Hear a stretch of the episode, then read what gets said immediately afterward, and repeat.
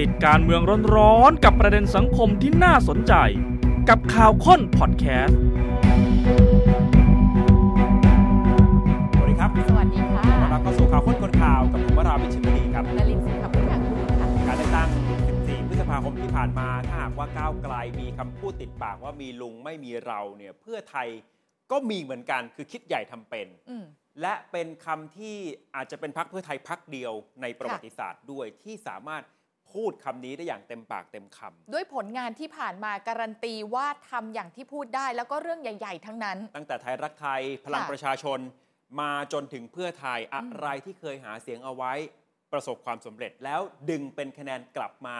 สู่การเลือกตั้งครั้งถัดไปได้แทบจะทุกครั้ง ได้จริง ๆ จนถึงวันนี้นะคะ นโยบายเก่าก่อนครับที่ส่งผลมาคนก็ยังไม่ลืมและยังประทับใจอยู่นะ ยังถูกพูดถึงอืมแต่ว่าเพื่อไทยในวันนี้ก็มีหลายค่ะอย่างที่คิดใหญ่ และพยายามจะทำให้ได้ พยายามจะทำให้เป็นเหมือนกับตอนที่หาเสียงเอาไว้ แต่เดี๋ยวจะไล่เรียงกันดู จะเห็นว่ามันมีทั้งปัจจัยภายในและปัจจัยภายนอกที่ไม่ง่ายที่จะประสบความสำเร็จเหมือนกับในอดีตในปลายทางอาจจะเป็นไปได้ แต่ณระหว่างทางนี้ไม่รู้ว่าเป็นเพราะว่าไปต่อไม่ได้จริง ๆ หรือการสื่อสารมันทำให้เราสับสน ส่วนสิ่งที่ทำแล้วอืมแล้วก็ทำได้สำเร็จค่ะ มันกลับกลายเป็นว่าอาจจะไม่ได้สร้างคะแนนความนิยมเป็นที่จดจำมากขึ้น นี่มีบทวิเคราะห์ของอืมนักวิชาการว่าเอ่อบางอย่างที่เคยได้ผลในอดีตณปัจจุบันอาจจะใช้ไม่ได้แล้วก็ได้ มันเป็นเหตุผลอย่างนี้หรือเปล่า ไอ้ที่ทำไปแล้ครัวบและคิดว่ามันจะได้ผลเนี่ยมันเป็นเบสิกของทุกรัฐบาลที่เขาต้องทำอยู่แล้วหรือเปล่า ใช่ ไหนจะเอ่อปัจจัยภายนอก เช่นอืมเรื่องการช่วยเหลือตัวประกันค่ะเอ่อชาวไทยที่ติดอยู่ในอิสราเอลเนี่ยก็อาจจะ ยังมีคำถามว่าอืมคือแม้ว่าจะเป็นเรื่องที่รัฐบาลก็พยายามทำเต็มที่ แต่ถ้ามันเกิดเหตุการณ์อะไรที่มันอาจจะไม่เป็นไปตามความคาดหวัง มันก็ค่ะจะกลายมาเป็นสิ่งที่มากดดันรัฐบาล เนี่ยใช่เป็นปัจจัยใช่ที่ไม่สามารถจะไปควบคุมมันได้เลยทำอะไรไม่ได้เลยจก็ริงต้องเร่งทำผลงานค่ะตรงนี้ให้ดีด้วยนะครับ เพราะฉะนั้นเดี๋ยววันนี้มาอืมไล่เรียงกัน อยากจะย้อนคำว่าคิดใหญ่ทำเป็นที่เพื่อไทย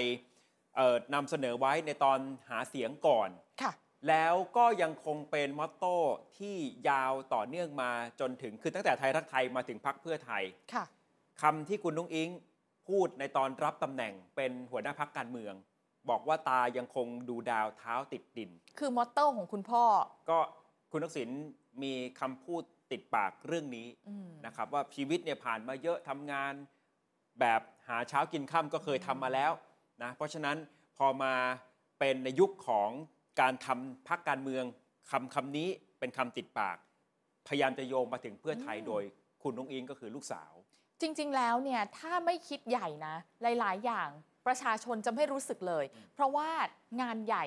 ใจต้องนิ่งครับใช่ไหมคะ และต้องเสี่ยง แต่ถ้าประสบความสำเร็จนั้นผลลัพธ์มันมหาศาลไง เสี่ยงสูง ผลตอบรับมันก็ใช่สูง มันก็คุ้มค่า แต่ถ้าเสี่ยงสูงเวลาขาดทุนอืม มันก็หนักเหมือนกัน ถูกต้องแต่ในอดีตนะคะ ในยุคของเครือข่ายชินวัตรครัที่บได้เป็นรัฐบาลเนี่ยเขาเสี่ยงสูงและเขาได้กลับมาแบบคุ้มค่า เพราะเขาทำมันได้จริง ยกตัวอย่างหลายคนคงจะจำบรรยากาศช่วงก่อนรัฐบาลไทยรักไทยยุคแรกได้ ตอนค่ะ ที่หาเสียงนโยบาย 30 บาทรักษาทุกโรค ๆ อืม มีเสียงจำนวนมากที่ไม่เชื่อว่ามันจะทำได้จริง เพราะค่ะ มันคือการจัดสรรงบประมาณ เขย่าใหม่ ใช่ จนมาเป็นการถัวเฉลี่ยรายหัวแบบที่เราเห็นเนี่ยนะ แล้วมัน 30 บาทเองนะ ดึงอำนาจจากกระทรวงสาธารณสุขมาอยู่ภายใต้การบริหารจัดการขององค์กรอืมกลางอย่างปัจจุบันก็คือสปสชเนี่ยอืมณขณะนั้นอย่าลืมว่า 20 ปีกว่าที่แล้วเนี่ยหลายคนไม่เชื่อว่ามันทำได้ แม้แต่คนการเมืองเอง ค่ะช่วงก่อนพักไทยรักไทยเนี่ยคือรัฐบาลชวนสองนะ อ่าและจังหวะการหาเสียงเนี่ยก็มีทีมแพทย์ที่เขา ช่วยกันคิดค้นนโยบายนี้ 30 บาทรักษาทุกโรค เอาไปเสนอเป็นไอเดียให้กับพรรคประชาธิปัตย์ด้วยสามตอนที่ประชาธิปัตย์เป็นรัฐบาล เขาไปเสนอเนี่ยเสนอประชาธิปัตย์ก่อน ครับ เสร็จแล้วประชาธิปัตย์ยังคิดเลยว่าจะทำได้ยังไงปัญหามากมาย ใช้แค่ 30 บาทรักษาทุกโรคนี่นะ ปฏิเสธไป เพราะมันเป็นการพลิกโฉมการจัดอ่า สวัสดิการครั้งใหญ่ แต่พอไปถึงมือคุณทักษิณที่กำลังปลุกปั้นพักไทยรักไทย เป็นการเปลี่ยน วิธีการหาเสียงของพักการเมือง มันเน้นเรื่องนโยบายเป็นครั้งแรก ๆ ในประวัติศาสตร์ เพราะว่าเป็นการเลือกตั้งภายใต้รัฐธรรมนูญ 2540 เป็นครั้งแรกด้วยเนี่ยปรากฏว่าพอไทยรักไทยเอาไปทำเอาไปหาเสียงอืมและพอได้เป็นรัฐบาล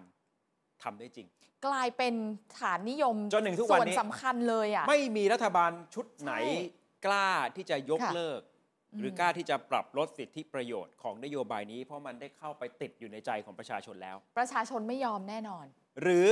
ไอ้ที่แบบจับต้องได้เป็นอ่าในแง่ของสถานที่คือการก่อสร้างสนามบินสุวรรณภูมิอืมเดิมคือเรียกว่าหนค่ะองงูเห่าจำได้ใช่ไหมคใช่รับมีความพยายามจะสร้างสนามบินแห่งนี้ค่ะย้อนไปก็ตั้งแต่ยุคจอมพลสฤษดิ์นู่นอืมเพราะว่าดอนเมืองมันแน่นมาก ใช่ แต่ว่าในพื้นที่ปัญหาเยอะมีเสียงต่อต้าน มีปัญหาการทุจริต ในรัฐบาลก่อนหน้าที่คุณทักษิณจะมาทำ พอยุคคุณทักษิณยุคไทยอืมรักไทยมาเร่ง ตัวนี้เนี่ยก็กลายเป็นอืมผลงานเรื่องการใช่ สร้างสนามบินสุวรรณภูมิจพอนมัเสร็จได้ เสร็จแล้วอลังการขนาดนี้ คนก็บอกว่า โอ้โห รัฐบาลเก่งจัง นี่คือความสำเร็จในอดีตค่ะ นะครับ แต่ว่าปัจจุบันนี้มันจะง่ายเหมือนกับที่เคยทำได้ในอดีต ผลสำเร็จจากในอดีตจะเป็นตัวการันตี ปัจจุบันได้หรือไม่ ยังไม่เห็นผลลัพธ์ณวันนี้เห็นแต่เป็นความสับสนมากกว่า นโยบายดิจิทัลวอลเล็ตนี่ก็เป็นเรื่องคิดใหญ่นะค่ะแล้วก็ทำมาให้คนตั้งความหวัง แต่ในขณะเดียวกันพอยังไม่ชัดเจนเนี่ย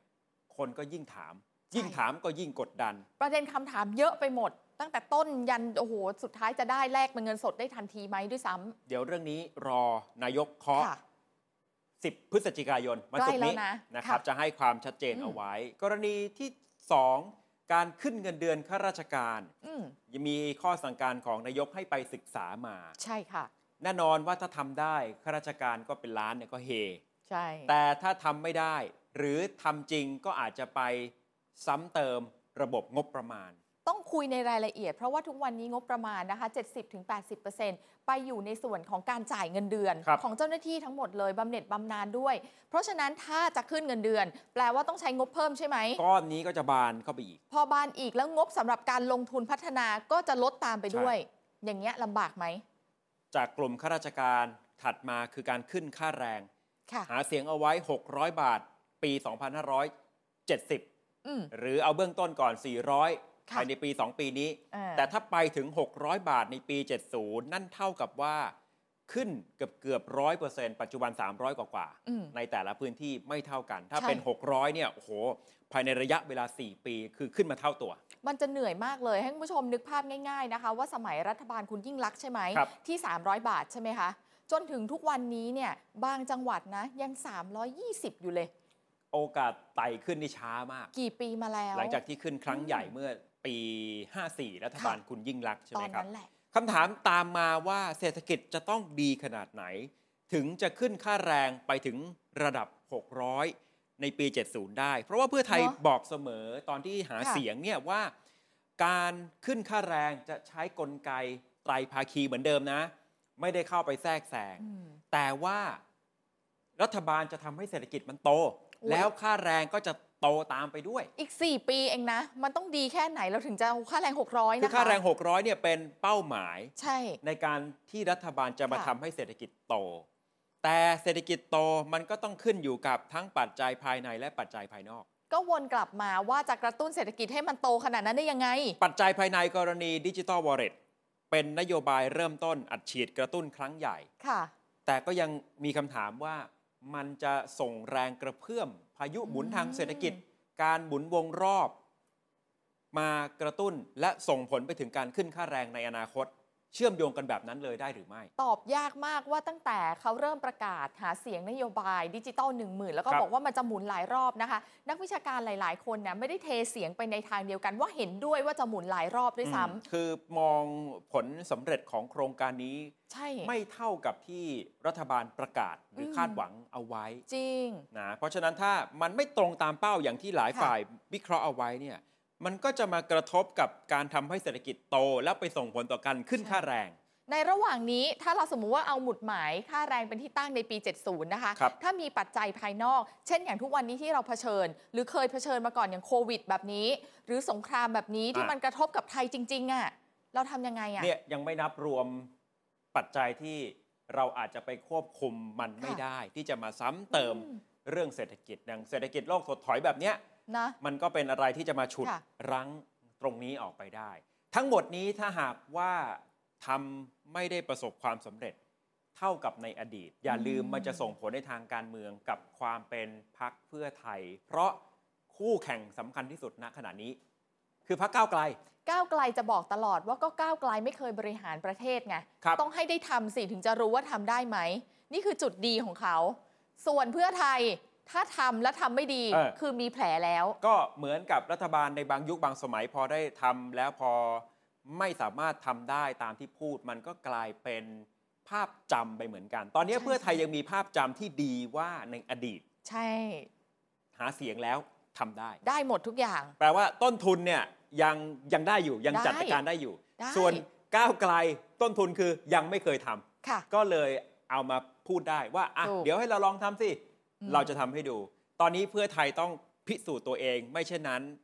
เรื่องคู่แข่งทางการเมืองกับก้าวไกลนี่จะเหนื่อย นี่ไง การที่ต้องพิสูจน์ตัวเองเลยเป็นที่มาของการลดแลกแจกแถมทุกรูปแบบใช่ไหม อย่างน้อยๆ ให้ผู้คน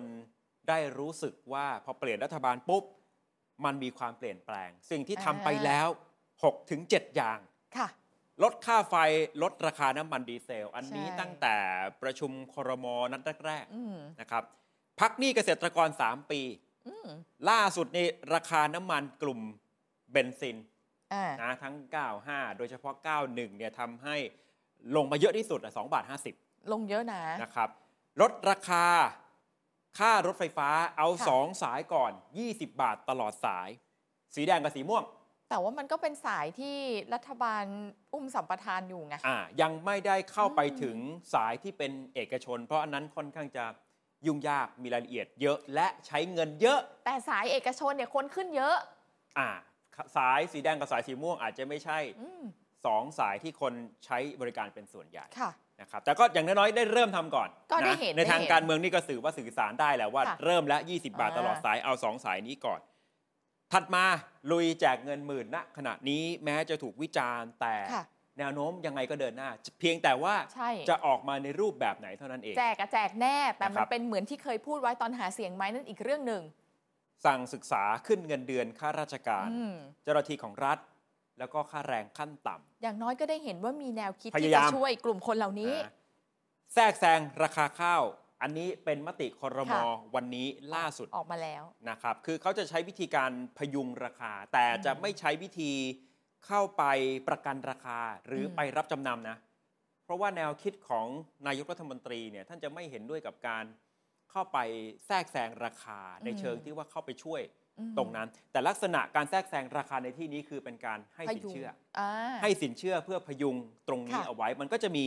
รายละเอียดของมันอืมนะครับ นี่เจ็ดอย่างที่ทำไปแล้วเยอะนะ ในช่วงเยอะเวลาสองเดือนกว่า ค่ะ แต่ทำไมมันไม่ไป ประสบผลในแง่ของคะแนนนิยมของรัฐบาลให้เพิ่มขึ้น มันอาจจะทำไมโอ้โหคิดมันยากไม่ไปเลยงอะอกที่คะแนนนิยม ในเมื่อทำไปตั้ง 6 7 อย่างแล้วอืมนี่คือผลสำรวจของสวนดุสิตโพลนะครับ ที่ทำเอาไว้แล้วก็ประกาศออกมาช่วงสุดสัปดาห์ที่ผ่านมา ทบทวนอีกสักทีค่ะว่าทำไมกับคำถามเนี้ยเดี๋ยวจะมีคำตอบนะคะ คะแนนนิยมฝั่งรัฐบาลอืมอยู่ที่คือ5.52อาจจากจะการอาจจะสำรวจมี ช่วงเวลาสำรวจสัปดาห์ที่แล้วใช่ไหมครับ ค่ะ ต้นเดือนพฤศจิกา ใช่ คืออาจจะมีบางนโยบายที่เพิ่งจะออกมา เช่น แทรกแซงราคาข้าวเพิ่งเป็นมติคอรมอ เออก็ยังไม่เห็นว่าออกมาตอนสำรวจนะ เช่น ข้อถกเถียงข้อสั่งการขึ้นเงินเดือนอ่าข้าราชการ ค่าแรงขั้นค่ะ ต่ำแต่ว่าก่อนหน้านี้ก็มีหลายอย่างและบางเรื่อง ม ถึงแม้จะยังไม่ได้เห็นผลชัดเจนแต่ได้พูดเอาไว้แล้วว่าจะทำเนี่ย ใช่ แต่มันไม่ไปเกิดมรรคผลกับคะแนนนิยมรัฐบาล อันนี้อาจจะไม่สามารถสรุปทั้งประเทศได้แต่อย่างน้อยๆ ผลสำรวจของสวนดุสิตโพลมันฟ้องออกมาแบบนั้น คะแนนส่วนนี้เต็ม 10 นะคะ รัฐบาลได้ 5.52 ครับ ฝ่ายค้านได้ 5.86 มันก็เลยแปลกไง ฝ่ายค้านเอาเข้าจริงผลงานในสภาก็ยังไม่ได้มีอะไรโดดมากมายนะเด่นอ่ามัมันก็ยังไม่ได้มีการตรวจสอบค่ะ การอภิปรายทั่วไป หรือว่าการอภิปรายไม่ไว้วางใจ แม้แถมแต่ร่างพรบงบประมาณก็ยังไม่ได้อภิปรายกันเลย ฝ่ายค้านยังมีปมภายในด้วยเหรอที่จะไปฉุดคะแนนของตัวเองใช่ไหมใช่โดยเฉพาะพรรคก้าวไกลค่ะแต่ว่าในจังหวะที่ฝ่ายค้านยังไม่ได้เริ่มอืมงานเนี่ยกลายเป็นว่ารัฐบาลไม่สามารถจะฉกฉวยเอาอืมคะแนนนิยม จากสิ่งที่รัฐบาลได้เริ่มทำไปแล้วหลายอย่างในช่วงเวลา 2 เดือนกว่าอืม จากผลสำรวจของสวนดุสิตโพลถ้าถามในมุมนักวิเคราะห์ที่ติดตามการเมืองความเปลี่ยนแปลงเห็นมาหลายรูปแบบทำไมจากผลงานของรัฐบาลไม่สามารถเปลี่ยนมาเป็นคะแนนนิยมในทางการเมืองได้ มันก็เห็นพลวัตเห็นความเปลี่ยนแปลงอืมของประชาชนเหมือนกัน ค่ะ อาจารย์ทวินวดีบุรีกุลครับ รองเลขาธิการสถาบันพระปกเกล้า และอาจารย์เป็นอดีตผู้อำนวยการสำนักวิจัยและพัฒนา อย่างที่เราเคยหยิบมุมมองของอาจารย์ทวินวดีมาเล่าให้ฟังหลายครั้งอาจารย์เนี่ย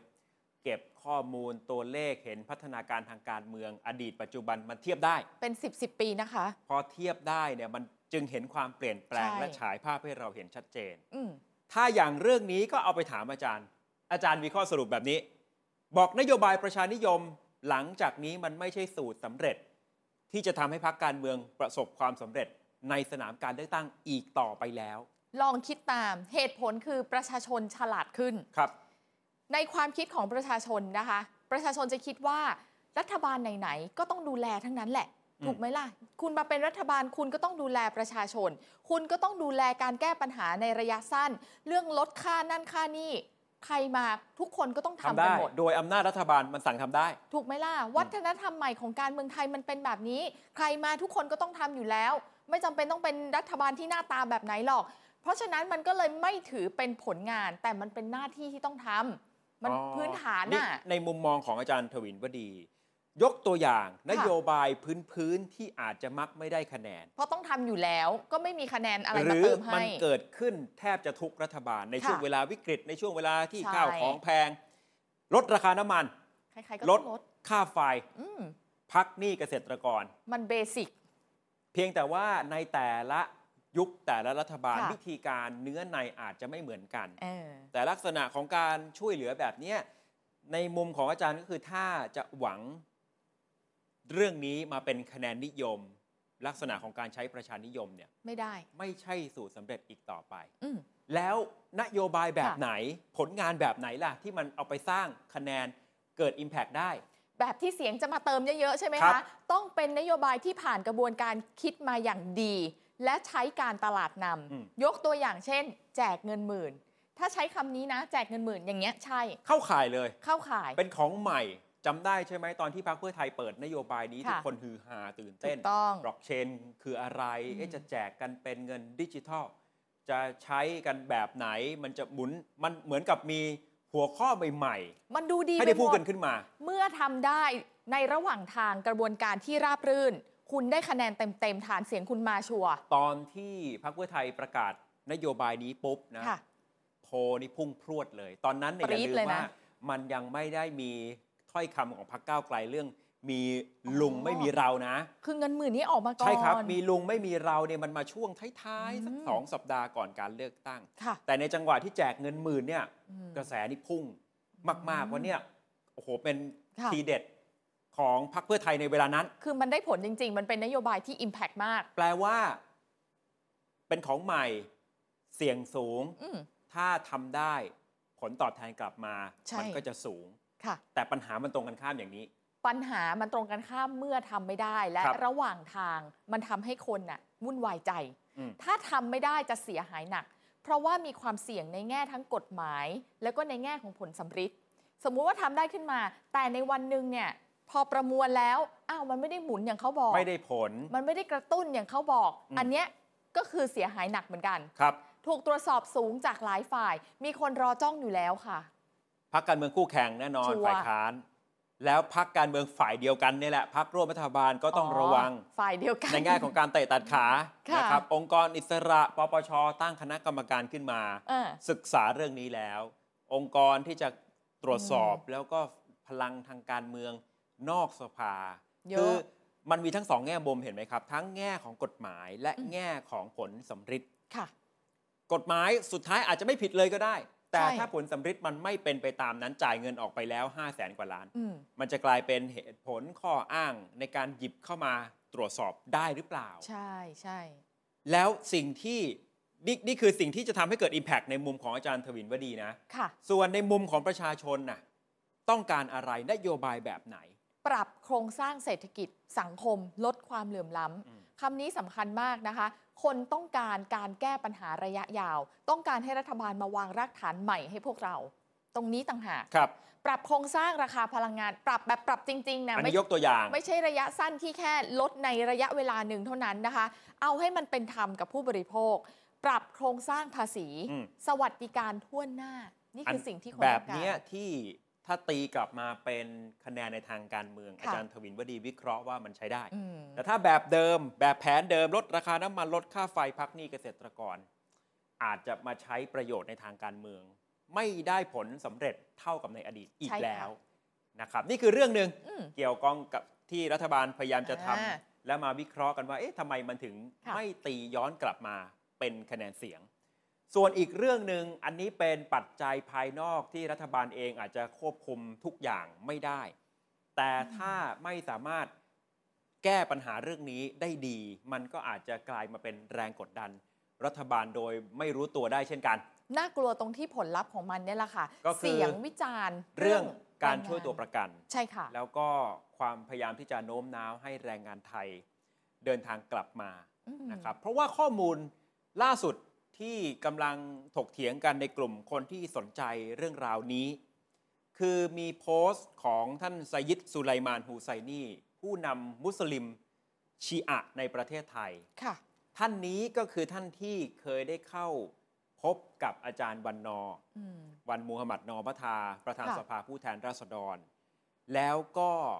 เป็นผู้ที่ประสานงานให้ทีมงานของอาจารย์วันนอร์ ไปพบกับตัวแทนของฮามาส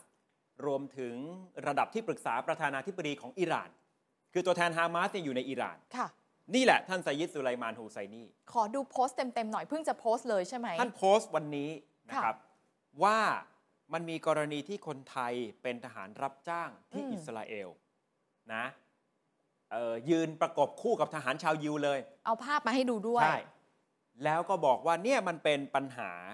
ที่ต้องแก้ เหมือนกับว่าถ้ามันไม่ถูกจุดอืมถ้าเรายังไม่สามารถแยกออกมาได้ มันก็จะกลายเป็นสิ่งที่เวลาที่จะไปพูดคุยอืมอืมเกี่ยวกับการช่วยเหลือตัวประกันเนี่ยมันจะยากหรือเปล่าค่ะนะในความหมายคือแบบนี้ แต่ว่าภาพนี้ย้ำแบบนี้ก่อนครับ ก็มีข้อมูลโต้แย้ง ใช่ในอีกมุมหนึ่งว่าจริง ๆ แล้วชายในภาพ ผู้ชายคนเนี้ยเป็นคนไทยจริง เพียงแต่ว่าเป็นคนไทยที่เอ่อ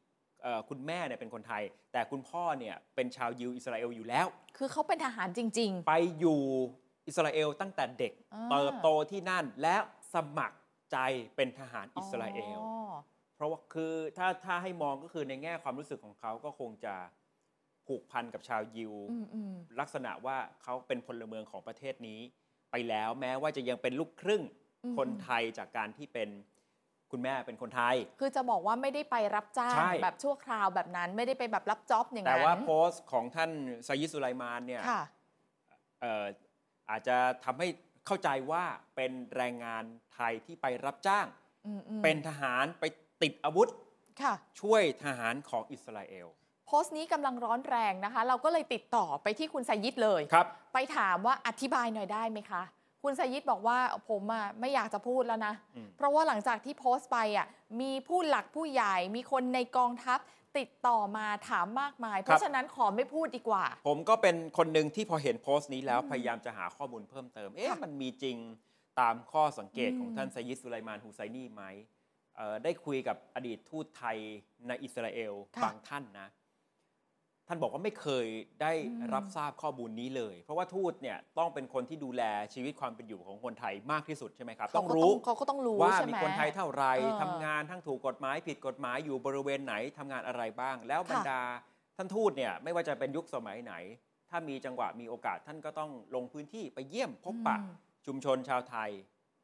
หาช่องทางการติดต่อสื่อสารกันไว้ค่ะท่านทูตบอกผมว่า ไม่เคยได้รับข้อมูลนี้ อันอันนี้อืมหนึ่งข้อมูลนะ กับอีกหนึ่งข้อมูลอันนี้เป็นเป็นระดับคนในรัฐบาลค่ะอะอย่างนี้แล้วกันนะอ่าคนในรัฐบาลที่อาจจะมีส่วนเกี่ยวข้องกับการแก้ปัญหาเรื่องเนี้ยอืมท่านก็บอกว่าไม่ไม่เคยเห็นข้อมูลนี้อืมไม่ได้เคยรับทราบข้อมูลนี้ เช่นเดียวกันค่ะ แล้วมันเกิดอะไรขึ้นทำไมท่านไซยิดสุไลมานฮูไซนีถึงนำข้อมูลนี้มาโพสต์เออ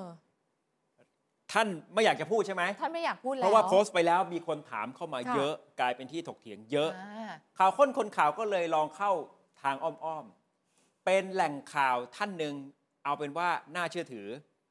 เคยร่วมงานกับตัวท่านไซยิดสุไลมานฮูไซดีด้วย และเขาก็เคยร่วมคณะไปเป็นทีมทำงานเจรจากับกลุ่มฮามาสด้วยครับก็คือหนึ่งในบุคคลที่ร่วมคณะไปเลยแหละ เอาแหละ เอาเป็นว่าโพสต์ของท่านไซยิดสุไลมานฮูไซดีค่ะอาจจะมีข้อโต้แย้งว่าผู้ชายคนเนี้ยที่เป็นคนไทยอืมถืออาวุธเนี่ยเอ่อไม่ได้เป็นแรงงานรับจ้าง แต่เป็น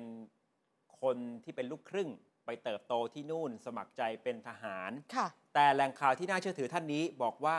ยืนยันนะ คนไทยที่ไปเป็นทหารรับจ้างให้กับอิสราเอล มีจริงอืม ไม่ใช่แค่คนที่อยู่ในภาพนี้ด้วยซ้หมายถึงคนไทยคนอื่นำใช่ ที่ไปรับจ้างเป็นทหาร เพียงแต่ว่าภาพเนี้ยอาจจะไม่ใช่ แต่อ่าท่านมองว่ามีจริง ๆ ไม่ใช่แค่ในภาพ ค่ะ และสามารถจะแบ่งแรงงานไทยที่ไปทำงานในประเทศอิสราเอลได้ออกเป็นย่อยๆเนี่ยอย่างน้อยๆในสี่กลุ่มมีตั้งสี่กลุ่มเลยเหรอครับ กลุ่มแรก แรงงานที่ไปทำงานจริง อืม ๆ ไปทำงานจริง ๆ และส่วนใหญ่ก็ทำงานเกษตรด้วยทำการเกษตรนะคะ ด้วยเหตุผลเขาเล่าแบบนี้ว่าคือชาวยิวเนี่ยเขาพยายามที่จะรุกพื้นที่ของชาวปาเลสไตน์โดยการใช้การเกษตรบางหน้า คืออมไปสร้างตรงที่เป็นนิคมเกษตรไว้หลาย ๆ จุดตรงริมขอบทางนั้นใช่ไหมครัคะบแรงงานไทยก็เลยถูกมองว่าเหมือนไปแย่งงาน เพราะเราไปรับจ้างทำเกษตร เราไม่รู้เรื่อง กลายเป็นเครื่องมือให้ชาวยิวรุกรานปาเลสไตน์แบบทางอ้อมอืมอันนี้คือเราไม่รู้เรื่องเลย นี่มองผ่านสายตาเอ่อกลุ่มฮามาสนะค่ะแล้วก็ ชาวยิวเนี่ยก็ปฏิเสธไม่ได้ก็อาจจะเป็นอืมความตั้งใจค่ะเพราะว่าลักษณะของการเข้าไปตั้งรกรากชาวยิวอืมในพื้นที่ของชาวปาเลสไตน์ไม่ว่าจะเป็นฉนวนกาซาก็ดี หรือเขตเวสต์แบงก์ก็ดีเนี่ยทุกทุกๆท่านก็ทราบอยู่แล้วว่ามันมีปัญหาแบบนี้จริง ๆ แต่ว่าคนไทยที่เข้าไปอาจจะไปทำให้ฝ่ายตรงข้ามของชาวยิวเขารู้สึก เขาจะเข้าใจผิดการเข้าไปว่าเราเป็นส่วนแย่งหนึ่งงานเป็นอืมเครื่องมือให้กับชาวยิวค่ะ กลุ่มที่สองแรงงานที่ไปทำการเกษตรบังหน้า แต่งานจริงๆเนี่ยไปสร้างบังเกอร์ ไปสร้างกำแพง อ๋อกำแพงกั้นเขตแดนใช่ไหมครับ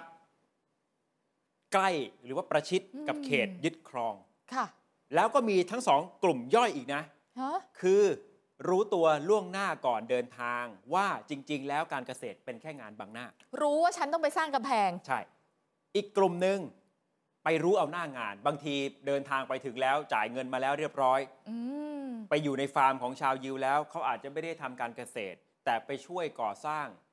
อาคารอืมซึ่งเราต้องเข้าใจว่าพอในอยู่พื้นที่การสู้รบพื้นที่ความขัดแย้งฝ่ายตรงค่ะข้ามเขาก็มองว่าเป็นฐานเออเออได้เหมือนกัน พอไปถึงนายจ้างบอกว่ายูยูไม่ได้ครับจะมาทำเกษตรนะอยู่ไปช่วยทางนี้ได้ไหมก็มาถึงนี่แล้วโอ้เงินเดือนก็ดี ก็นั่นนะสิ 3. กลุ่มที่ 3 เป็นแรงงานที่เป็นอดีตทหาร อดีตเจ้าหน้าที่ไทย และอ่า ไปเป็นครูฝึกทหารรับจ้างอีกทีมีแบบนี้ด้วย อ่านี่คนไทยในอิสราเอลนะ ไปเป็นครูฝึกเลย แล้วก็กลุ่มทีสี่4คือแรงงานไทยที่ไปเป็นทหารรับจ้างโดยตรง สมัครใจไป รู้ล่วงหน้า และบางกลุ่มก็สมัครเมื่อไปถึงอิสราเอล อาจจะไปเริ่มงานอ๋ออื่อื่นก่อนแล้วพอถึงเวลาเอ๊ะค่ะ เป็นไปสมัครเป็นทหารรับจ้างก็ได้เหมือนกัน แหล่งข่าวคนนี้ที่เคยร่วมคณะเป็นทีมทำงานเจรจากับกลุ่มฮามาสนะคะเขาบอกว่าเขายืนยันได้เลยว่า คณะทำงานของคุณไซยิดเนี่ยเคยสงสัยมาตลอดเลยอืมสงสัยว่าทำไมค่าจ้างแรงงานไทย ถึงสูงกว่าแรงงานชาติอื่นมาก ๆ เดือนละ 70,000ถึง1 0 0 0 0แสนต่อเดือนนะคะครับบางคนคือเกินแสน จนมารับรู้ความจริงทีหลังเนี่ยแหละ ว่าอ๋อมีภารกิจแฝงเร้นอยู่อืมในเรื่องทางความมั่นคง คือไปเป็นเครื่องมือให้ชาวยิวครับ จากข้อมูลชุดนี้ คุณผู้ชมจำได้ไหมข่าวค้นคนข่าว เปิดประเด็นเป็นที่แรกๆค่ะว่า เรามองตัวเราว่าไม่ใช่คู่ขัดแย้งอืมแต่ว่าฮามาสเขามองตรงกับที่เรามองตัวเองหรือเปล่า และข้อมูลนี้ได้มาจากอดีตทูตทหารไทยที่เคครัยบไปประจำอยู่หลายประเทศนะคะ เขาตั้งคำถามเอาไว้เนิ่นนานแล้ว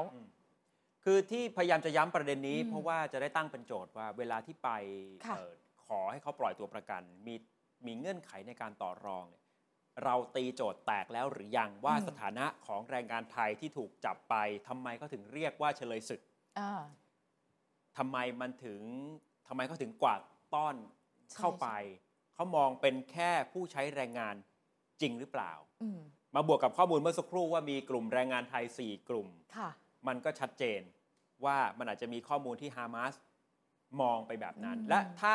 ตีโจทย์แตกว่า เราอาจจะมองไม่เหมือนกับที่ฮามาสมองไทยเนี่ยข้อเรียกร้องมันก็ต้องเปลี่ยน หมายถึงว่าสิ่งที่เราต้องทำอะมันใช่จะเปลี่ยนละ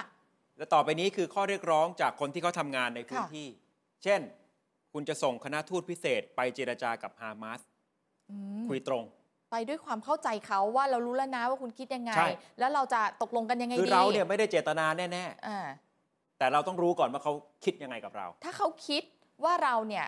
ไปแย่งงานเขาครับ จริง ๆ แล้วเขามีความรู้สึกไม่ดีกับเรา สิ่งที่ต้องทำต่อมาคือขอโทษในสิ่งที่เกิดขึ้น แล้วก็อาจจะถึงขั้นประกาศทบทวนนโยบายการส่งแรงงานไทย เข้าไปในพื้นที่ยึดครองไหมค่ะ นะแต่ว่าณขนาดนี้เท่าที่ติดตามสถานการณ์ รัฐบาลไทยยังไม่ได้ดำเนินการใด ๆ ตามข้อเรียกร้องเหล่านี้ เพราะเราไม่ได้เอาโจทย์นี้เนี่ยมาเป็นตัวตั้งแต่ว่าต้นว่าฮามาสก็ คิดยังไงอะ ต้องต้องย้ำก่อนว่าเป็นคือหมายถึงว่ายังไม่ได้ดำเนินการในแง่ค่ะ ที่เป็นข้อมูลเปิดอะอืมบางทีเราก็อาจจะไม่รู้ว่าเป็นไปได้ รายละเอียด แต่ละท่านที่ไปพบกันเนี่ยได้พูดถึงประเด็นนี้ไหมนะครับ ค่ะ แต่เพียงแต่ว่าตอนนี้ยังไม่เห็น ผมเคยคุยกับท่านอดีตรัฐมนตรีต่างประเทศ ท่านทูตกสิทธิ์เนี่ยท่านก็พูดประเด็นนี้เหมือนกัน อืม ว่าเวลาไปคุยนี่ต้องไปเอ่อแลกเปลี่ยนเงื่อนไขกับเขาไหมส่งแรงงานไทยไปทำงานในอิสราเอลเนี่ยเราคงห้ามไม่ได้หรอกค่ะจะแหมจะถอยกลับมาเหลือศูนย์เลยไม่ได้เออแต่อย่างน้อยๆ ไปคุยกับอิสราเอลไหมว่าถ้าคนไทยจะไปทำงาน จะหลีกเลี่ยงการเข้าไปอยู่ในพื้นที่การสู้รบอืมพื้นที่ที่ชาวปาเลสไตน์อาจจะมองว่า ชาวยิวเข้ามายึดครอง ขอไปอยู่ในที่ที่มันอ่าไม่อ่อนไหวได้ไหมอาจจะไม่เกี่ยวเออทำการเกษตรก็ไปโซนเป็นไปอื่นได้ไม่ต้องไปใกล้ทางอืมกาซาไม่ต้องไปใกล้ทางค่ะทางเวสต์แบงก์อะไรแบบเนี้ยอืมอืมจะเป็นหนึ่งในวิธีการจะไปต่อรองไหมนะครับอืมอันนี้ย้อนให้ดูว่าเนี่ยข่าวค้นคนข่าวเคยนำเสนอเอาไว้ตั้งแต่ 18 ตุลาคม ใช่ เล่าถึงคิปบุชโมชาฟที่ เป็นกึ่งกึ่งๆเหมือนนิคม นิคมเกษตรของโอ้เขาเป็นชุมชนช่ใหญ่นะ บางที่นี่มีร้านอาหารไทยมีร้านอืมขายของชำนะครับ เราอาจจะมองตัวเองไม่เหมือนกับที่เขามองเรา ใช่ค่ะ แล้วมาตรงกับข้อสังเกตอันนี้นำเสนอตั้งแต่เมื่อวานนี้ เรื่องเงินชดเชยเยียวยา ที่อิสราเอลเขาจ่ายให้กับแรงงานไทย หากว่าแรงงานไทยเสียชีวิตเงินก้อนใหญ่เลยค่ะ ครับ แล้วก็บำนาญเนี่ยเอาให้กับครอบครัวของผู้เสียชีวิตที่อยู่ในไทยด้วยนะ เป็นเงินที่เยอะมาก ทั้งๆทที่มันก็ต้องตั้งคำถามอะอืมในเมื่อแรงงานที่ไปทำอยู่ที่นู่น มีสัญญาผูกไว้ 5 ปี 3 เดือน ห้าปีคือใช่แรงงานชั่วคราวนะ อืม ต้องได้เงินชดเชยขนาดนี้เลยเหรอ ครับ เช่น การจะค่ะ เอ่อจ่ายให้กับภรรยาอืมของผู้เสียชีวิต ค่ะ ไปจนกว่าจะแต่งงานใหม่ อ่าใช่ หรือการให้การอุปการะเลี้ยงดูบุตรอ่าลูกๆขกันองนะผู้เสียชีวิต ค่ะ จนกว่าจะเรียนจบแบบเนี้ยอืม นะซึ่งถือว่าเป็นตัวเลขที่สูงสูง มาก แล้วก็อะถ้าพูดสมมุติว่าภรรยาไม่แต่งงานใหม่เนี่ยสมมุตินะก็คือจ่ายไปเรื่อยโอ้โหก็คือดูแลภรรยาของแรงงาน ๆ ค่ะ ไปจนจบชีวิตเลยนะ ก็เลย นี่ตามเงื่อนไขของอิสราเอล หลายคนก็เลยแปลกใจไงว่าโหทำไมอิสราเอลถึงให้หนักขนาดนี้ ครับ มันก็เลยเป็นข้อสังเกตจากคนทำงานด้านความมั่นคง ค่ะ แล้วก็องค์กรแรงงานระหว่างประเทศมองว่าโอ้โหการเยียวยาระดับนี้เนี่ยมันเทียบเท่ากับทหารอิสราเอลที่เสียชีวิตเลยทีเดียวนะ เหมือนคนที่อยู่ที่นั่นตั้งแต่ต้นนะเนาะเพราะฉะนั้น ทั้งๆที่ไปแบบชั่วถ้าคราวนะถ้าให้คุณค่าหรือเทียบเท่า เออ กับทหารอิสราเอลเนี่ย ความหมายมันแปลว่าอะไร แปลว่าฮามาสก็จะมองมอง ว่าเราเทียบเท่าอิสราเอลเช่นเดียวกัน ฮามาสจะเป็นไปได้ไหมนี่ข้อสังเกตจากคนทำงานนะครับ ค่ะ ว่าแรงงานไทยเป็นทหารหรือเป็นนักรบของอิสราเอล อืม อาจจะไม่ได้ถืออาวุธหรอก อาจจะใช้จอบเสียมใช้แรงงานอืมอืมในแง่ของการเอ่อทำงานเนี่ย ค่ะ แต่ในมุมมองของเขาเนี่ยมองว่าเป็น เป็นศัตรูเป็นนักรบของฝ่ายอิสราเอลหรือเปล่า คือฮามาสอาจจะมองแรงงานไทยว่าเป็นพวกเดียวกันกับคนอิสราเอลเป็นเลไปยได้คือทำงานด้วยกัน แล้วก็สักและสีพอๆกันเลยด้วยซ้ำถ้าเทียบเคียงจากเงินที่เขาจะเยียวยานะครับ และยังไม่ค่ะรวมถึงประเด็นที่กลุ่มปาเลสไตน์ที่เขาก็เป็นลูกจ้างถูกต้องตามกฎหมาย เข้าไปทำงานในดินแดนของอิสราเอลอืมอันนี้ไม่ใช่หมายถึงกลุ่มติดอาวุธนะ เป็นอืมชาวปาเลสไตน์เนี่ยค่ะไปหางานทำในอิสราเอล อย่างวันก่อนที่มีภาพข่าวอิสราเอลไล่คนเหล่านี้กลับ เข้าไปในพื้นที่กาซาหมดเลยเนี่ยนะครับอะแล้วเขารู้สึกยังไงเขาเจ็บคือแค้นไหม เดิม ชาวปาเลสไตน์ก็มีปัญหาการตกงานจำนวนมากอยู่แล้ว ใช่ พอมามีเหตุการณ์นี้อืมถูกขับไล่ออกมา ยิ่งตกงานมากขึ้น อาจจะนับล้านคน ถ้าปาเลสไตน์ตกงานเป็นล้าน แต่คนไทยไปถึงได้งานทำและอืมมีเงินเดือนเยอะๆเขาจะรู้สึกยังไงกับเราล่ะหรือนี่จะเป็นเหตุผลหนึ่งอืมที่คนไทยก็ยังคงค่ะเอ่อเลือกที่จะไม่เดินทางกลับมาหลักอืมอย่างน้อยๆ ก็ต้องมี 2-3ถึง3หมื่นคนแน่ใช่ๆเพราะว่าที่เดินทางกลับมาในยประมาณสัก 1 0,000 คนเท่านั้นนะครับอืมชวนคิดว่าถ้าอนาคตสถานการณ์มันพลิกผันไปในเชิงลบเนี่ยโอกาสที่ จะกลายเป็นการ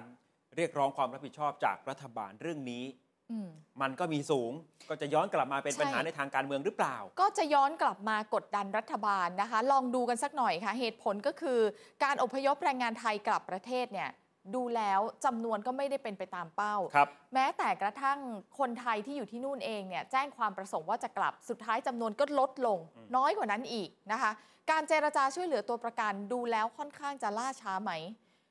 เหมือนมันมีข่าวดีมาตลอดเวลาแหละ แต่ confirm หรือยังอะเรายังไม่ได้เห็นหน้าค่าตาที่เขากลับมาจริง ๆ เลย การแสดงท่าทีของท่านนายก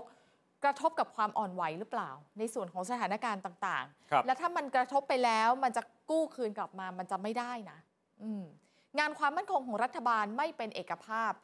ดูแล้วมีการเมืองมาแทรกแซงมีวาระซ่อนเร้น นี่จะกลายเป็นอืมเรื่องใหญ่ที่รัฐบาลค่ะ อาจจะได้รับผลกระทบไปด้วยหรือไม่แม้ว่าจะพยายามทำอย่างเต็มที่อืมแล้วก็ตามนะครับค่ะส่วนเรื่องที่ก็มีผลงานโดดเด่นทีเดียว แต่ทำไมถึงไม่ปังไม่สามารถจะเรียกให้เป็นจุดสนใจ อันนี้ก็น่าแปลกได้ใจ แต่ก็พยายามหาเฉลยมาให้เหมือนกัน คือเรื่องนโยบายการปราบปรามค่ะยาเสพติด เรื่องนี้ก็เป็นหนึ่งในเรื่องที่ยุคของคุณทักษิณเนี่ยได้ผลดีอืมถึงลูกถึงคนหรืนอโยบายปราบยา ยุคก่อนน่ะมันสะใจกว่ายุคนี้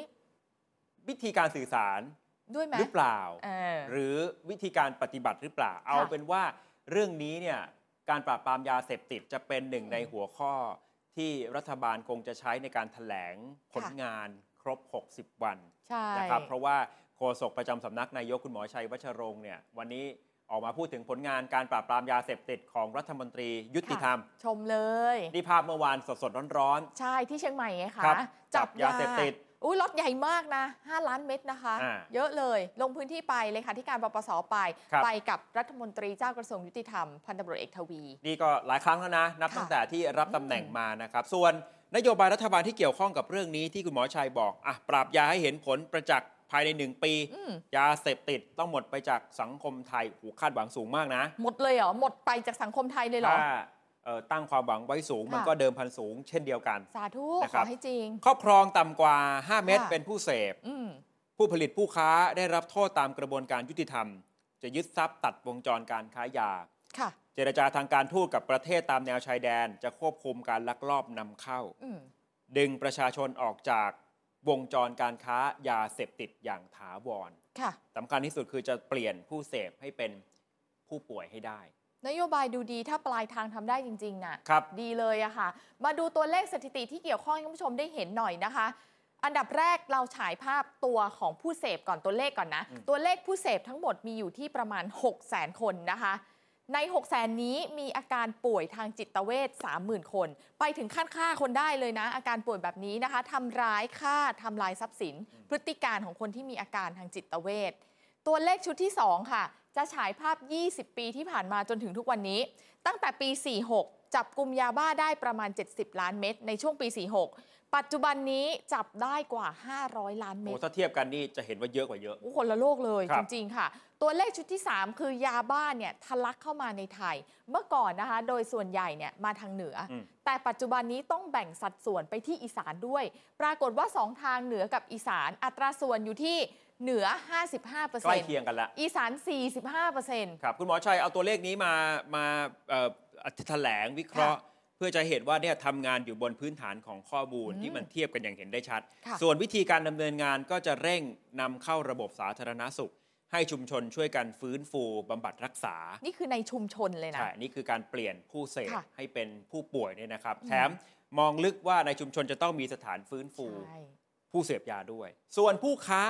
นะไม่ใช่ว่าคุณครอบครองต่ำกว่า 5 เม็ด แล้วคุณจะรอดนะ ดูพฤติการอ่าประกอบด้วยใช่ถ้าคุณค่ะถือเม็ดเดียว แต่ว่าโอ้โหเส้นทางการเงินคุณพัวพันมีพฤติกรรมมีหลักฐานเออชัดเจนเนี่ยก็ยังถือว่าเป็นผู้ค้าได้ค่ะถัดมาคือการตั้งหน่วยบัญชาการสกัดกั้นและปราบปรามยาเสพติด ทั้งสารตั้งต้นและเคมีพันอืมกำหนดเป็นพื้นที่พิเศษ 11 อำเภอชายแดน เชียงรายเชียงใหม่อืมบูรณาการกันทุกหน่วยงาน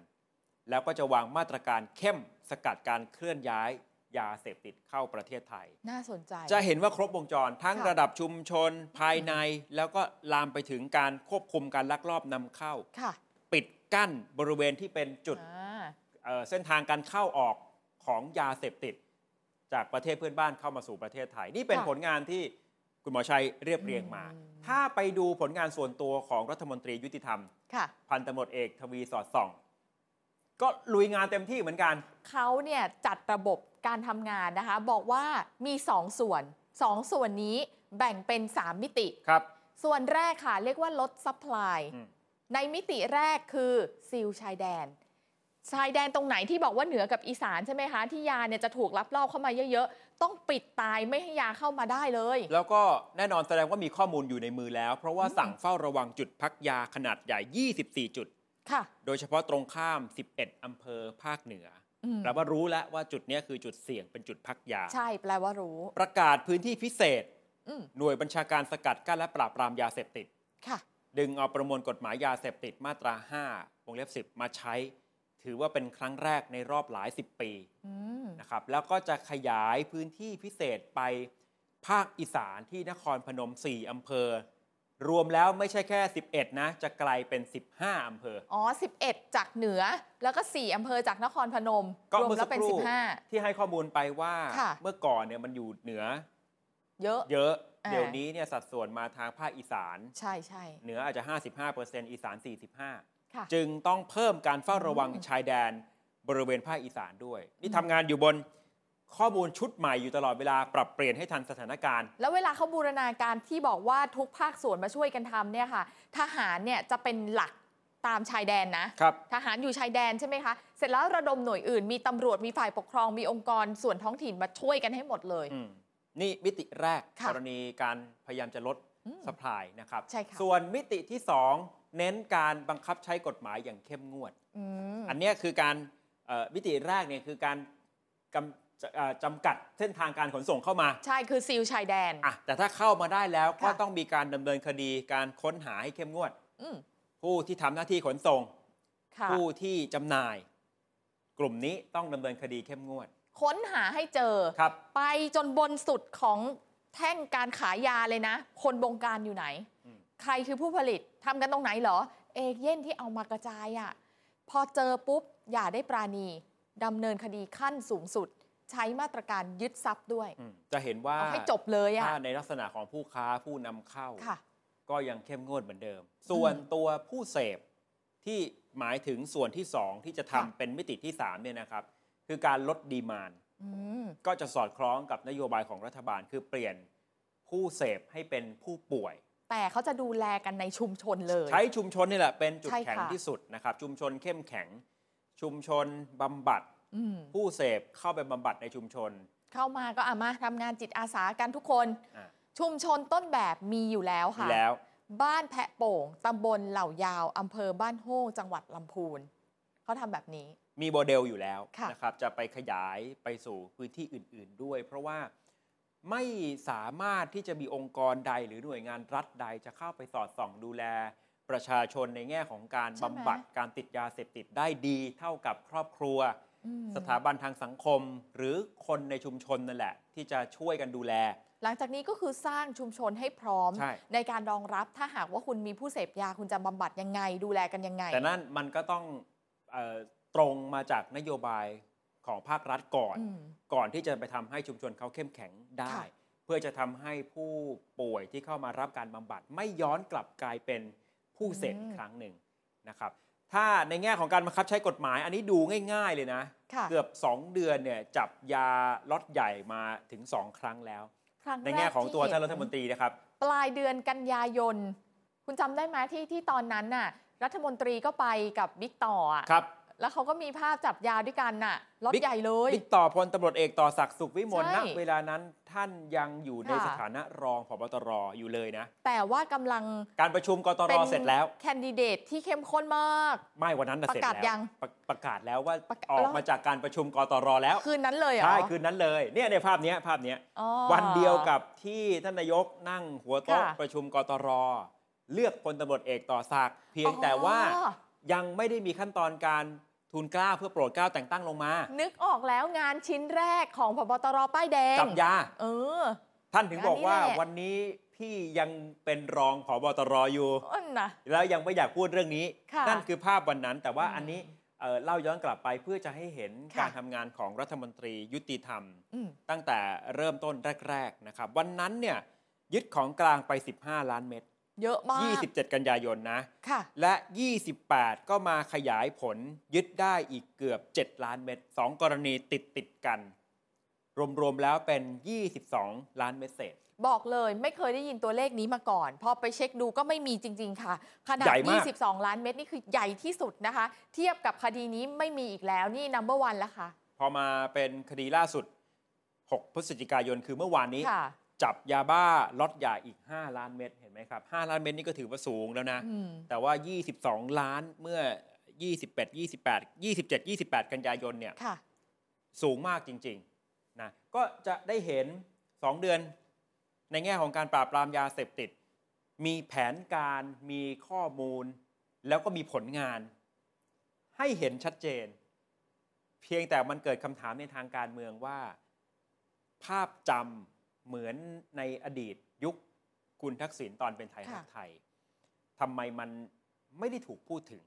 เราจะไล่เรียงคำถามแบบนี้นะ ผลงานขนาดนี้ทำไมถึงไม่อยู่ในใจคนได้แล้วอืมหรือว่ามันมีเรื่องอื่นที่ประชาชนสนใจมากกว่านี้ ทั้งๆทที่ในยุคอดีตของนายกทักษิณนะครัคะบอดีตนายกทักษิณน่ะตอนเขาจับยาเนี่ย คนฮือฮาแล้วก็คือภาพจำของเขาเลยนะ แม้ว่าด้านหนึ่งจะถูกวิพากษ์วิจารณ์ในแง่ค่ะของการละเมิดสิทธิมนุษยชนอืมในยุคของคุณทักษิณเนี่ยแต่ว่ามันก็เป็นหนึ่งในนโยบายที่สร้างการจดจำไม่อืมไม่ต่างจากเรื่อง 30 บาทรักษาทุกโรคเลยนะ ถึงแม้ว่าภาพที่ออกมาแล้วคนพูดกันค่าตัดตอนค่าตัดตอนอย่างเงี้ยเนี่ยคือนะเป็นภาพสองด้านเออจากนโยบายการปราบปรามยาเสพติดค่ะในยุคนั้น แต่ ถ้าถ้าเป็นนักเคลื่อนไหวด้านสิทธิมนุษยชนก็อาจจะไม่เห็นด้วยอืมกับการใช้นโยบายตาต่อตาฟันต่อฟันแบบนี้ เพราะมันทำให้บรรดาพ่อค้าแม่ค้าหมายหมายถึงว่าในวงการยาเสพติดเนี่ยไปฆ่าตัดตอนกันเองอืมหรือพอคุณวัดผลกันที่การจับกลุ่มค่ะมันเกิดการใส่ร้ายป้ายสีอ่าคนที่ไม่เกี่ยวข้องกับขบวนการค้ายาเสพติดจริง แต่หน้าปลายทางของประชาชนในความรู้สึกอะรู้สึกว่ามันไม่มียาแล้วใช่ไงคนถึงชอบๆและมันเป็นที่จดจำอืมกรณีนี้จะคล้ายๆกับหลายประเทศค่ะพอประกาศว่าจะเอาพ่อค้ายาอืมไปติดคุก จะปราบปราม หรือผู้นำบางประเทศนะ โดยเฉพาะค่ะในเอเชียเนี่ยเออบอกว่าจะยิงจะฆ่าเนี่ย แบบโหดๆอะนะในในแง่ความรู้สึกประชาชนเนี่ยคืออมเอาไปใช้ในทางการเมืองอะแล้วมันย้อนกลับมาเป็นคะแนนเสียงอืม ได้นะครับกรณีนี้เอาแหละอาจจะไม่ได้เข้มข้นเท่าค่ะกับในยุคของเออคุณทักษิณตอนเป็นไทยรักไทยใช่ไหมแต่มันก็มีผลงานให้เห็นเนี่ยมีเอ่อชุมชนเข้มแข็งมีการที่จะซิลชายแดนอย่างไรค่ะแล้วก็เป็นผลงานที่รัฐบาลเตรียมจะไปแถลงในโอกาสครบรอบ 60 วันที่อยู่ในตำแหน่งด้วย 60 วันเขาแถลงเร็วมากเลยเนาะอ่าแวบเดียวเท่านั้นเองทำไมข้อสังเกต มันค่ะยังเอ่อไม่ปังค่ะ คือมันก็ปังแต่ยังไม่เปรี้ยงนะ มันปังอะมันปังจริง พอดูในรายละเอียดเนี่ย แต่ถามว่ามันเปรี้ยงเลยไหมมันไม่เปรี้ยง มันขาดเรื่องการตลาดการเมืองไปหรือเปล่าอ่าการสื่อสารค่ะอาจจะยังน้อยเกินไปไหมอย่างที่บอกถ้าเทียบกับยุครัฐบาลไทยรักไทยอืมปฏิบัติการปราบปรามยาเสพติด แต่ถ้ามองในอีกด้านหนึ่งมันคือปัญหาการฆ่าตัดตอนอืมวิจารณ์กันหนักมาก แต่คนก็มองว่ามันก็คือผลงานที่เฉียบขาดอันหนึงเหมือนกัน แล้วนายกทักษิณตอนนั้นออกมาสื่อสารเรื่องนี้ออกมาเล่นเองเลยคำพูดและใด ๆ มันทำให้คนที่อยากให้บ้านเมืองเราเนี่ยใสสะอาดไม่มียาเสพติดครับเขาชอบเขาสะใจกัน เช่น ยกตัวอย่างเออท่านบอกว่าผู้ค้ายาต้องเลือกจะไปอยู่คุกหรือไปอยู่วัด อยู่วัดคือตาย ใช่ เนี่ยไอ้คอืมำเหล่านี้มันทำให้จดจำแล้วก็มองค่ะว่าเป็นเป็นผลงานในแง่อืมของการปราบปรามยาเสพติด หรือเป็นไปได้ไหมครั้งนี้ หมายถึงยุคสมัยนี้อืมอืมเวลาจับยาล็อตใหญ่ ๆ คนที่ติดตามข่าวอาจจะไม่ได้รู้สึกว่ามันเป็นความแปลกใหม่ เป็นความตื่นเต้น เพราะว่าที่ผ่านมาก็มีล็อตใหญ่หลาย ๆ ครั้งเราก็ได้อะเห็เดี๋ยนวก็ล้านภพเม็ดมเดี๋ยวก็ล้านเม็ดอ่าหลักใช่ไหมล้านครับนี่ธรรมดาแล้วเหรอถ้าไม่ได้ไปไล่ดูข้อมูลอืมว่าเอ่อค่ะเอ็กครั้งนี้ใหญ่ที่สุดนะมีความสำคัญอืมเชื่อมโยงกับเครือข่ายใหญ่อย่างไรเนี่ยก็อาจจะไม่ได้เป็นที่สนใจ เพราะงั้นต้องมีวิธีอื่นค่ะ เทียบเคียงนะคะ กับคดีอื่น ๆ ที่ผ่านมา คุณผู้ชมรู้สึกไหมว่าหลาย ๆ คดีทางอาชญากรรมนะ ถ้าไปเกี่ยวกับคนที่มีชื่อเสียงอืมเมื่อนั้นแหละ ไปไกลเลยแม้แต่กระทั่งแชร์ลูกโซ่ ที่เรารู้อยู่แล้วอะมีดารา ว่าแชร์มันเป็นยังไงครับอ้าวเนี่ยคุณโดนหลอกไปอย่างนั้นอย่างนี้ แต่พอดาราเป็นแม่ขายปุ๊บนะ เรื่องนั้นแหละรู้หมดทุกอย่างเลย หรือถ้าไปโยงคนการเมืองบางคดีอย่างนี้อ๋อ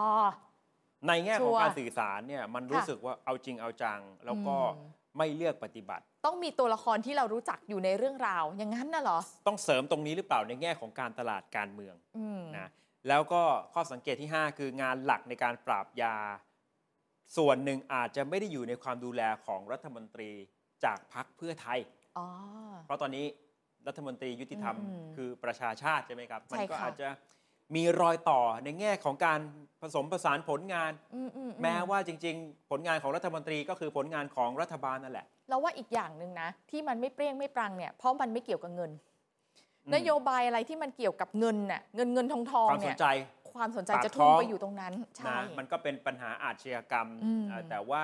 ในแง่ความสนค่ะใจเนี่ยอาจจะเป็นเรื่องปากท้องอย่างที่คุณนรินทร์บอกใช่มากกว่า นะครับ ส่วนนี่คือสถิติความน่ากลัวของยาเสพติดที่ข่าวค้นคนข่าวอืมฝากเอาไว้จากสำนักงานปปส ซึ่งข้อมูลจากสำนักงานปปส บางช่วงบางตอนก็ไม่ได้ตรงกับของรัฐบาลสักทีเดียวนะเรื่องตัวเลข เดี๋ยวจะบอกให้ว่าอยู่ตรงไหน สถิติการจับกลุ่มค่ะยาบ้ายอดรวม 6 ประเทศรอบๆสามเหลี่ยมทองคไทยอยู่ในนี้ด้วยำ6ปีย้อนหลังเนี่ยนะครับรวมอยู่ในนี้นะคะ ปี 61 454 ล้านเม็ด62 521 ล้านอืม63 327 64 580 65 504 ล้านอืมอืม66 460 ล้าน 460 ล้านปี66นี่ถึงแค่เอ่อ31 สิงหาคม เยอะเลยเกิอะนกลางปีมานิดเดียว สิงหาแล้วก็กันยาตุลาอะพฤศจิกาถ้าบวธักนวาอีกต้องสี่อีกห้าสี่เดือนเนี่ยเดือนอาจจะพุ่งค่ะไปสูงมากกว่านี้หรือเปล่าอืมนะครับ ส่วนข้อมูลที่เกี่ยวข้องกับเครือข่ายค่ะนะผู้เสพปัจจุบันตามข้อมูลของปปส เกือบ 2 ล้านคน 1.9 ล้าน แล้วก็บอกว่าในนี้นะคะร้อยละ 2.87 ของประชากรทั้งหมดเลย ก็คือ 1 9 1.9ล้านเนี่ยค่ะ1.9 ล้านเนี่ยคิดเป็นร้อยละอ๋อ2.87 ของประชากร เกือบเกือบสามเปอร์เซ็นต์ของคนใช่ทั้งหมดนะครับอืมก็ 70 กว่าล้านคนเนี่ยค่ะเป็นผู้เสพเกือบเกือบ2ล้าน ถ้าแบ่งแยกย่อยจำนวนผู้เสพ ผู้เสพยาบ้า ร้อยละ83 จากทั้งหมดที่เป็นผู้เสพ83เปอร์เซ็นต์จาก2จาก 2 ล้านเนี่ยเสพยาบ้า เสพยาบ้า อาแล้ยุวก็ระหว่าง 15ถึง29 ปีมากอุ๊ยที่สุด นี่มันอายุน้อยทั้งนั้นเลยอะ มันคือเยาวชนคือคนวัยทำเฉงานพาะเลยช่วงนะอายุนี้เนี่ยเสพยาบ้าถึงร้อยละโอ้โห37ผู้เสพรายใหม่ร้อยละนี่ก็เยอะอีก57ครับ ผู้เสพรายเก่าอ่า 43 ผู้เสพร้อยละ85 เป็นกลุ่มที่มีรายได้ต่ำต่อเดือนนะ ต่ำกว่า 10,000 บาทอืม แล้วก็การจับกลุ่มการบำบัดรักษาอยู่ที่ 250,000ถึง300,000คนต่อ 1 ปี นั่นแปลว่าจากตัวเลขตรงนี้นะคะ ยังมีตัวเลขประมาณ1ล้าน5แสนที่ยังเป็นคนที่เสพครับ และยังอยู่ในสังคมร่วมกับคนอื่น เพราะว่าผู้เสพมัน 1.9 ล้าน แต่บำบัดเท่านี้ไง ใช่ หลักแสนเอง ถัดมาจำนวนผู้เสพค่ะ ที่เข้ารับการบำบัดย้อนหลัง 5 ปีเฉลี่ยปีละ 1 8 5 0 0 0 คนอืมแบ่งเป็นผู้ใช้ร้อยละ 5 ผู้เสพร้อยละ 65 ผู้ติดร้อยละอืม25 คือเขาจะแบ่งเอ่อความเข้มข้นของการใช้ของการเสพอะเสพเยอะเนาะนะว่าขนาดไหนค่ะนะครับผู้เสพที่อยู่ในชุมชน 523,365 คนค่ะเป็นผู้ป่วยจิตเวชจากยาเสพติดจำนวน 53,685 คน ร้อยละ 10.32 ตรงนี้แหละที่ไม่ตรงกับข้อมูลของรัฐบาล เพราะอะว่ารัฐบาลบอก 30,000 ครับ แล้วก็ผู้เสพที่ยังไม่เข้ารับค่ะการบำบัดอีกประมาณ 2 3 0 0 0 0อืม1,473 คน เหล่านี้อยู่อาศัยรวมกันเป็นจำนวนมากเกิน 300 คนใน 249 อำเภอ มันเสี่ยงนะ เวลาอยู่ด้วยกันมากๆเนี่ยจะอืมเลิกก็เลิกไม่ได้อย่างเงี้ยค่ะ กระจายอยู่ทั่วประเทศเลยครับ ข้อมูลตรงเนี้ยมีปปสมี เพียงแต่ว่าเวลาหยิบเอามาอืมดำเนินงานค่ะ ดำเนินงานไม่พอการสื่อสาร การตลาดนำใช่จะทำให้นโยบายมันปังและเปรี้ยงค่ะได้ จะได้ย้อนกลับมาเหมือนกับผลสำเร็จอืมในอดีตนะค่ะแต่ถ้าทำไม่ได้ มันก็จะมีคำถาม และมันอาจจะกลายเป็นอุปสรรคในการเรียกคะแนนนิยมหรือการเลือกตั้งครั้งต่อไปก็เป็นไปได้เป็นไปได้เลเพราะยภาพในอดีตมันไม่สามารถทำได้แล้ว